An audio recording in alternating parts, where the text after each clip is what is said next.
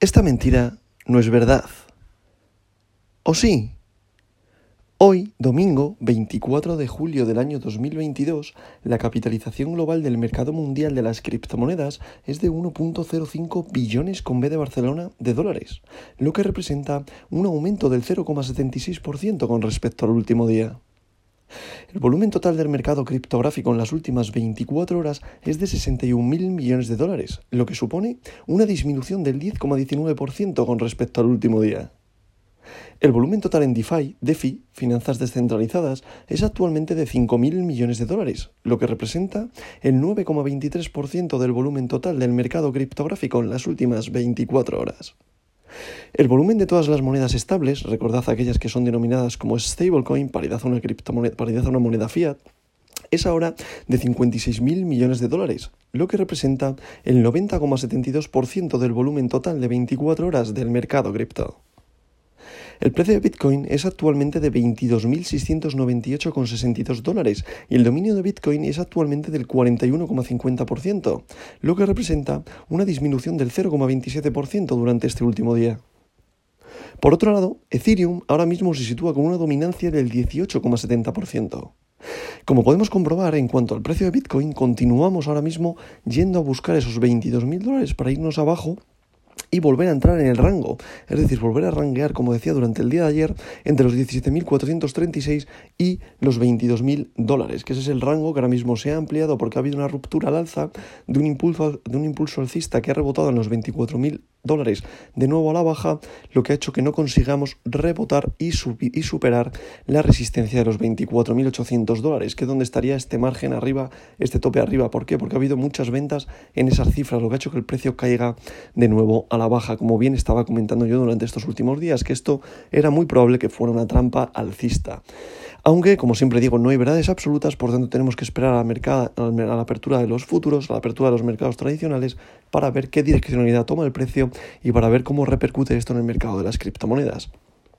Por tanto, como siempre digo, hay que tener paciencia, sigo esperando para la inversión en el portfolio del criptobrero y como siempre digo, la paciencia paga. Por tanto, lo importante en esto es saber actuar, saber analizar y tener una muy buena psicología para saber en qué momento invertir. Por tanto, sigo esperando para poder hacer la inversión de este mes en eh, el portfolio, en el proyecto del portfolio del criptobrero y veremos a ver qué punto de entrada es el idóneo para estos momentos. Como siempre digo, eh, ahora mismo no ha habido grandes fluctuaciones, sí que es cierto que en vez de subir al, alza llegamos a tocar la cifra durante el día ayer de los 22.000 dólares e incluso bajar un pelín de ahí. Pero bueno, hemos recuperado y hoy hay que esperar hasta esta tarde-noche eh, horario de España, estoy hablando siempre, ¿vale? Para la apertura de los mercados de los futuros y a partir de ahí ver la direccionalidad del precio y, ver, como he dicho antes, cómo repercute esto en el mercado de las, de las criptomonedas, porque es cuando empieza a haber más volatilidad en los mercados, cuando empieza a haber movimientos de los traders y por eso siempre hay que esperar a esos puntos para ver qué direccionalidad toma el precio, a esos puntos no, a esas horas para ver qué direccionalidad toma el precio, ¿vale? No está viendo en estos momentos grandes volúmenes de compras ni de ventas y por tanto nada, mercado tranquilo, no está viendo muchos altibajos, por tanto sigue todo en líneas generales igual. Sigo opinando lo mismo, creo que va a haber una continuidad bajista. Ahora mismo este rebote, como he dicho antes, ha sido una trampa alcista para hacer creer a las personas que estamos ya tocando un suelo y que hay un cambio de ciclo, pero vuelvo a lo mismo. No lo creo, seguimos ahora mismo con una proyección bajista a los mercados y a nivel general sigue todo con muchísima incertidumbre, hay mucho mucho malestar en general a nivel geopolítico, es decir, tenemos la guerra Rusia-Ucrania, tenemos todavía la crisis de suministros, tenemos al planeta dividido, tenemos ahora mismo el tema de inflación, o sea, hay muchas cosas geopolíticas que geopolíticamente no dan buenos puntos o buenas señales de que el mercado se esté recuperando.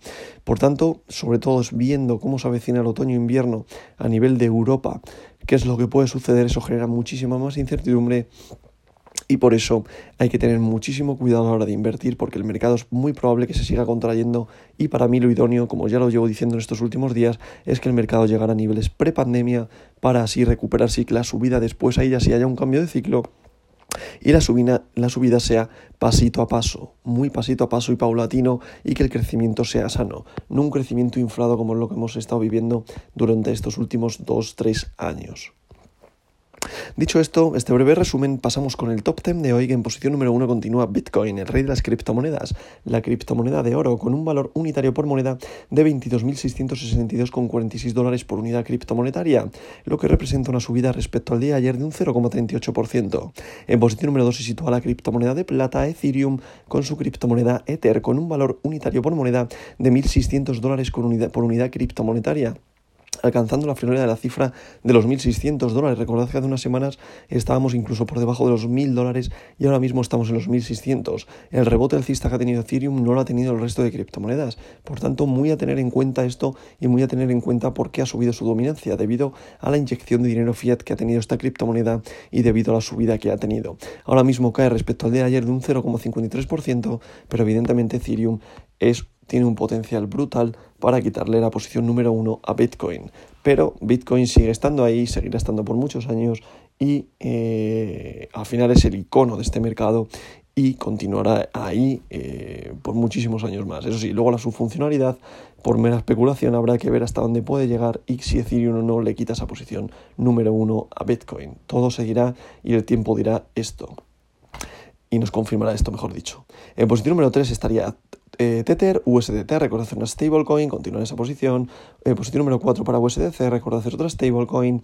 Posición número 5 para BNB, la criptomoneda del exchange Binance, con un valor unitario por moneda de 264,10 dólares por unidad criptomonetaria, lo que representa una subida respecto al día de ayer de un 0,65%. Y atención, sorpaso en el día de hoy Cardano con su criptomoneda ADA está en posición número 6 bajando de posición a BUSD. Cardano ahora mismo con todas sus actualizaciones y todas las mejoras que está teniendo ha conseguido alcanzar la cifra de los 0,53 dólares por unidad criptomonetaria, lo que representa una subida respecto al día de ayer de un 2,98%, haciendo que BUSD, la criptomoneda del exchange Binance, que es una stablecoin, caiga a la posición número 7. Recordad, es una stablecoin, por tanto, paridad al dólar, haciendo también que XRP Ripple caiga a la posición número 8 con un valor unitario por moneda de 0,36 dólares, lo que representa una subida respecto al día de ayer de un 0,47%. Solana en posición número 9 con su criptomoneda Sol con un valor unitario por moneda de 40,90 dólares y una subida respecto al día de ayer de un 0,67%. Y para cerrar este top 10 de hoy continúa Dogecoin, a memecoin, la criptomoneda del pueblo con un valor unitario por moneda de 0,6 0,06853 dólares por unidad criptomonetaria, lo que representa una subida respecto al día de ayer también de un 0,32%. Mucho cuidado con Cardano si tienes pensado entrar en estas cifras, dado que te puedes quedar pillada a un precio elevado cuando el mercado continúa siendo bajista. Evidentemente ahora muchas inversiones han entrado en FOMO en esta criptomoneda debido a sus actualizaciones, que para mí Cardano es mi favorita y mira que no hay que encariñarse nunca de una criptomoneda, pero yo le tengo una estima muy grande dado que a mí me dio altas rentabilidades cuando la descubrí y cuando invertí en ella.